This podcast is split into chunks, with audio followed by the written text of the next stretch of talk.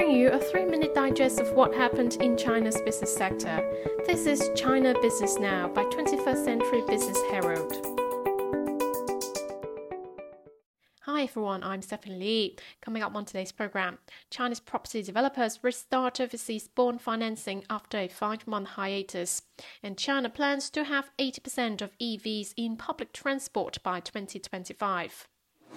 Here's what you need to know about China in the past 24 hours. Chinese state-owned real estate companies restarted overseas bond issuances in January after five months of suspension, paving the way for a rebound of the industry as more companies are expected to follow suit. In January, the developers such as China Jinmao and Yuexiu Group took the lead in successfully issuing bonds in Macau, according to media reports, marking the resumption of overseas bond issuances five months after suspension. China Resources had the highest financing amount in January, totaling 3.5 billion yuan, with an average interest rate of 2.17%, according to media reports. And Wanda Commercial Management Group plans to issue 300 million US dollars of three-year term bonds in Singapore, its second US dollar bond issuance this year. It sold a 400 million US dollars bond in Singapore in mid-January while the total non-bank financing of real estate enterprises amounted to 50.85 billion yuan in January, a year-on-year decrease of 33.1%, as data released by China Index Academy on Tuesday showed. Things are taking a positive turn followed by the resumption. Affected by the week long Spring Festival holidays, the total amount of non bank financing in January decreased year on year due to the tough economic situation, but the decline narrowed year on year, China Index Academy said, suggesting that industry financing has entered a relatively stable period after a year of adjustment. Experts also noted that the resumption of overseas financing by leading developers shows that confidence in Chinese real estate companies among overseas investors and their credit level has also risen, reflecting the positive effect of a series of support policies, including lower interest rates and down payments. China aims to increase the share of electric vehicles in the public transport system to 80% in key areas, including bus and taxi services, by 2025, as the country accelerates its steps to promote green transformation amid booming new energy vehicle development.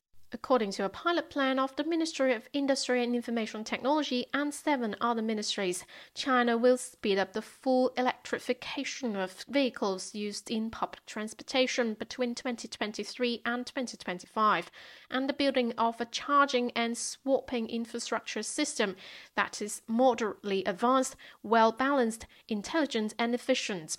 The country also set the target of adding the same number of public charging piles as the number of EVs newly added to the public transport sector. The number of charging stalls for public transport vehicles is also expected to be no less than 10% of that for passenger cars on expressways, the plan said.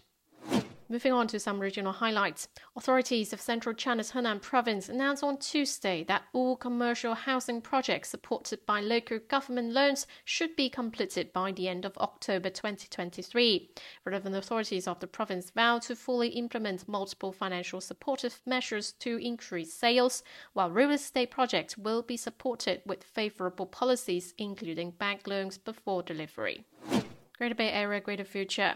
Guangdong authorities on Wednesday announced a framework of 66 measures governing the Hengqin Cooperation Zone that will further bind the future of Macau to the Chinese mainland. The set of rules made public is set to become effective on March the 1st, which covers the administration system in the area and its planning, construction, and management, as well as industrial development.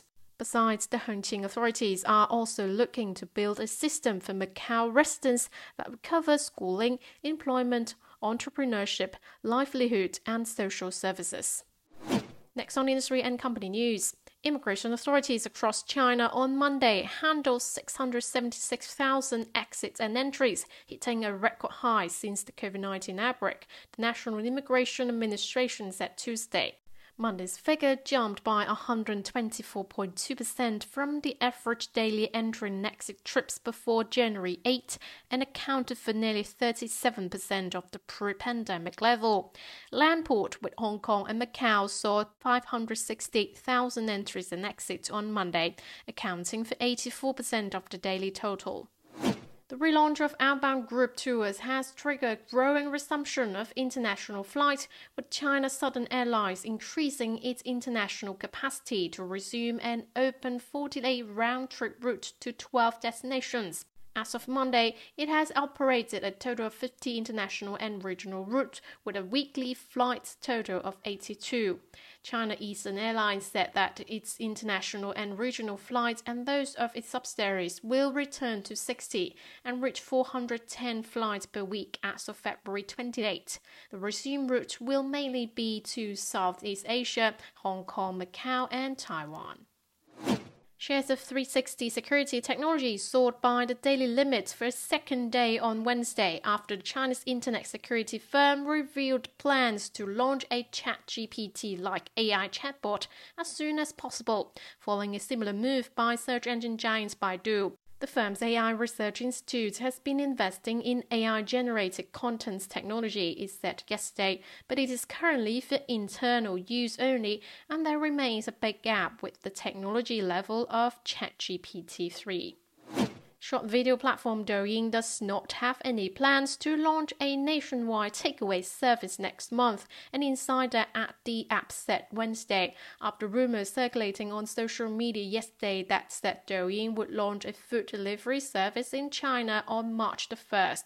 Douyin is testing takeaway services in some pilot cities in cooperation with Ele.me, the insider said, adding that the firm also has a group buying delivery service business that is still in the trial phase in Beijing, Shanghai, and Chengdu. Chinese automaker Geely Automobile Holdings reported growing vehicle sales in overseas markets in January, the company said in a filing on Tuesday. Geely exported 15,105 vehicles in January, up about 9% year on year. The sales grew 35% year on year in the Middle East, 36% in Latin America, and 393% in the pan European market. Geely sold 103,452 units last month, down 29% from the same period in 2022.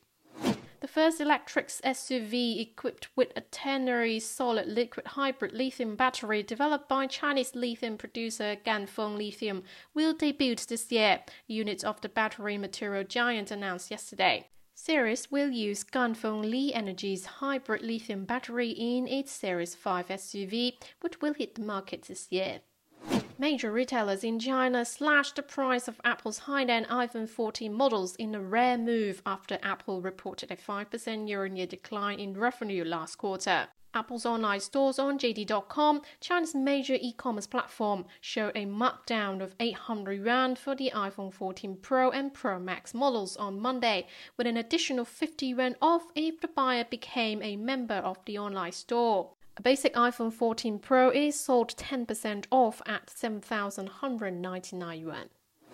Chinese lithium salt producer Yahua Industrial Group said late Tuesday it had inked a deal to supply South Korean chemical and electric battery giants LG Chem with 30,000 tons of battery grade lithium hydroxide over four years, according to an agreement the pair signed yesterday.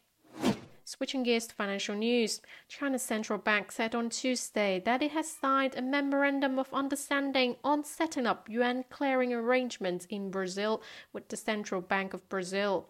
The establishment yuan clearing arrangements in Brazil will help Chinese and Brazilian firms and financial institutions with cross-border transactions using the yuan, further facilitating bilateral trade and investment, the People's Bank of China said in a statement.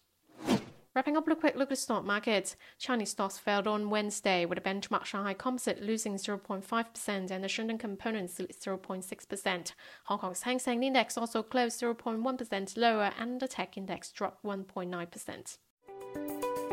That's it for today. Tune in tomorrow on China Business Now by 21st Century Business Herald. Goodbye.